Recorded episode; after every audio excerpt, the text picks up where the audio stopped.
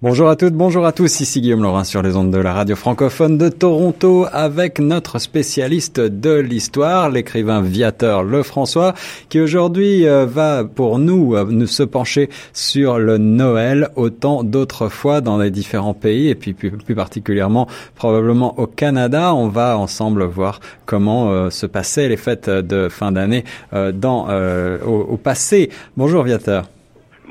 Parlez-nous euh, de la manière justement dont se déroulait euh, le temps des fêtes euh, dans le Canada français justement. Ici, bon, on a pratiquement toujours euh, distingué euh, la fête religieuse de Noël euh, du Nouvel An, qui était surtout à l'époque la fête des cadeaux. Hein. Donc, Noël commençait avec la messe de minuit. Après, les voisins ils se, réunissaient, pour réveillonner, raconter des histoires, giguer, danser jusqu'au lever du soleil. On aimait fêter beaucoup. Hein.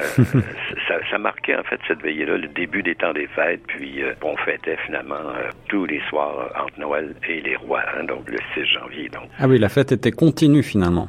Exactement, oui. La tradition a, beaucoup changé, beaucoup évolué aujourd'hui? Oui, oui, parce qu'aujourd'hui, hein, dans les plupart des familles, euh, c'est à Noël qu'on fête les enfants, on distribue les cadeaux. Euh, bon, on fait pas vraiment de réveillon. Là on fait euh, souper, mais peut-être des fois plus tôt. oui, C'est sûr qu'il y en a qui poursuivent la tradition, hein, avec le réveillon, servir le ragoût, les tourtières, puis de la bûche, naturellement, euh, pour le dessert. C'est ça, alors voilà, des euh, jalons historiques, en tout cas en matière culinaire. les gens, il y avait aussi en, matière de souhaits, on se souhaitait beaucoup le, les, bonnes fêtes à travers des, des envois de cartes, notamment. Oui, ça c'est sûr qu'aujourd'hui c'est plutôt rare. De temps en temps on en, reçoit une.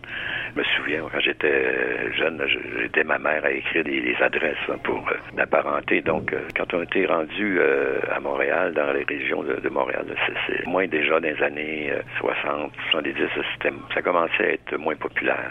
D'où nous venait cette tradition De quel pays est-ce que ça, ça venait? Ben, ça aurait pris euh, son essor vraiment au, 19e siècle euh, avec un, nouveau procédé d'imprimerie. Euh, ça a été inventé en Allemagne en 1798, puis elle a été perfectionnée en Amérique vers 1860 à Boston, encore hmm. par un Allemand d'ailleurs. Et finalement, ça s'est répandu très rapidement en Allemagne, en Angleterre, dans tous les coins de l'Amérique. Hein. Donc, c'est à partir de cette époque, les cartes de Noël circulent de maison en maison, de pays en pays, euh, chaque année. D'accord. Et alors, il y a une autre tradition incontournable de Noël, bien sûr, c'est le fameux sapin. D'où vient cette tradition?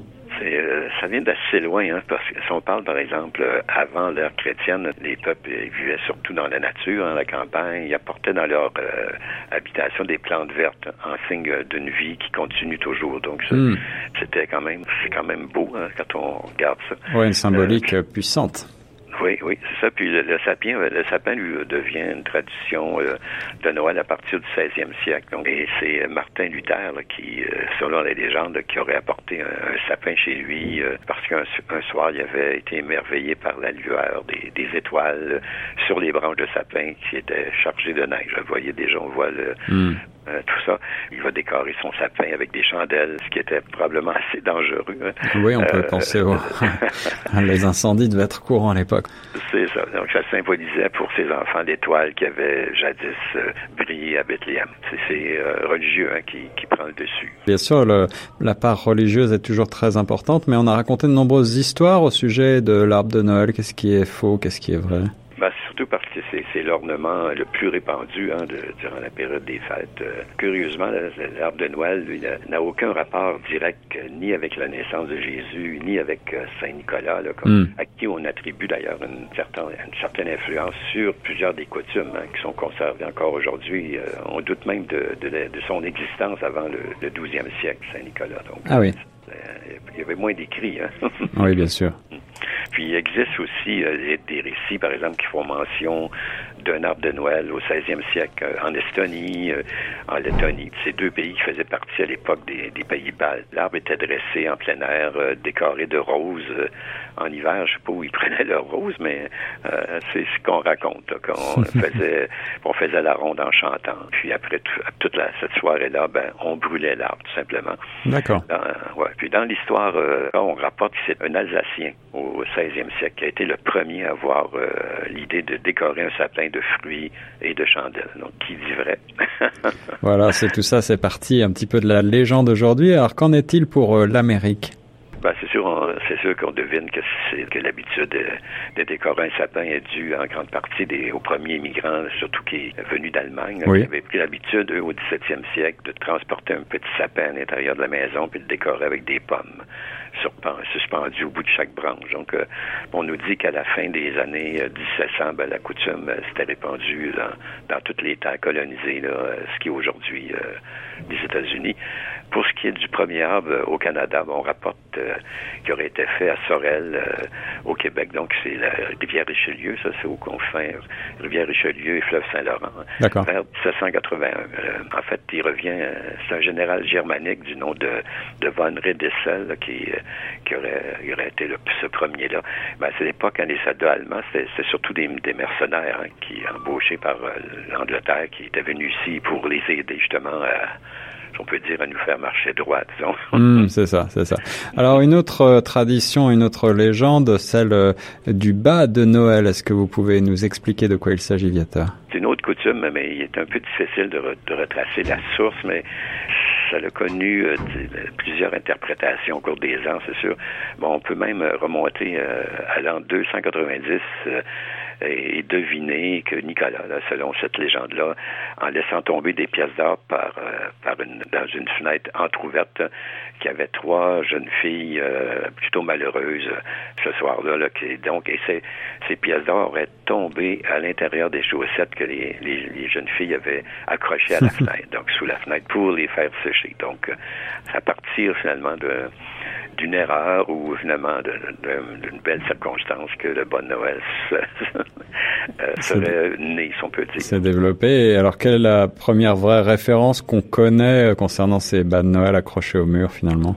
Elle a été faite par un imprimeur new-yorkais, euh, oui, en 1821 dans un petit livre de huit pages qui racontait aux enfants pour la première fois avec des illustrations d'ailleurs à l'appui la visite de Santa Claus. Quant au traditionnel euh, bas de couleur rouge, mhm. on peut l'attribuer à M. Thomas Nash, donc il a eu le premier l'idée de vêtir Santa Claus d'un habit rouge orné d'hermine blanche. Donc ça serait euh, c'est intéressant quand même là. Ça c'est. Euh, ouais, c'est ça. C'est au 19e siècle, finalement très récent tout ça. Exactement. Ouais. Euh, la coutume existe aussi euh, ailleurs dans le monde? Ah oui, ben, par exemple en Hongrie, hein, euh, parce que le 6 décembre, là-bas, c'est la fête de Saint-Nicolas. Donc, hmm. Ça, c'est sûr. En, en, Bulgarie, la chaussette a une signification inverse, c'est-à-dire qu'on on en fait un genre d'offrande en retour, ben, on espère euh, attirer sur la maison et sur les champs la bénédiction de Noël. Donc, euh, au lieu de donner, ben, eux, finalement, ils offrent, euh, quelque chose. Donc, on dépose, par exemple, des, poignées de maïs ou une pièce de monnaie dans une chaussette qu'on accroche à l'extérieur de la maison et qu'on suspend un arbre. Toujours très beau comme image aussi. En Espagne, ben, c'était des souliers des enfants qui recevaient les, les menus cadeaux livrés par des mages parce que les mages devront avant de déposer des cadeaux, vider euh, les chaussures de la paille qu'on avait déjà euh, laissées dans les souliers. Ils devront finalement nourrir les, chameaux avec euh, cette paille-là. Donc. Toujours des, coutumes assez intéressantes. les, familles canadiennes françaises décorent-elles aussi un arbre de Noël quand elles sont arrivées ici?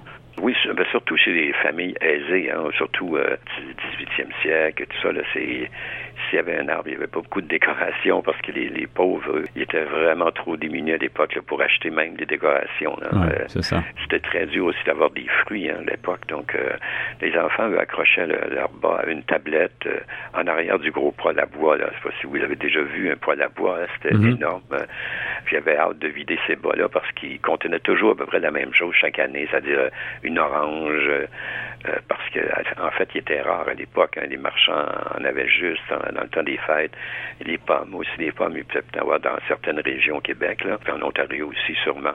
Il y avait des petits canards en sucre, des, petites cannes, euh, puis des bonbons mélangés. Donc les jeunes passaient euh, un beau Noël finalement, pareil, parce qu'il n'y avait pas besoin de, gros cadeaux hein, pour être content. À l'époque, là, c'était. Ma mère me racontait moi qu'elle euh, était jeune au début de, du, du 20e siècle, donc mhm.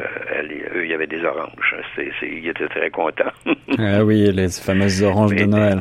C'est ça. C'était l'enfant Jésus qui rapportait ça, là, c'est sûr, parce que le Père Noël, finalement, il n'existait pas vraiment encore. Il n'en était pas question.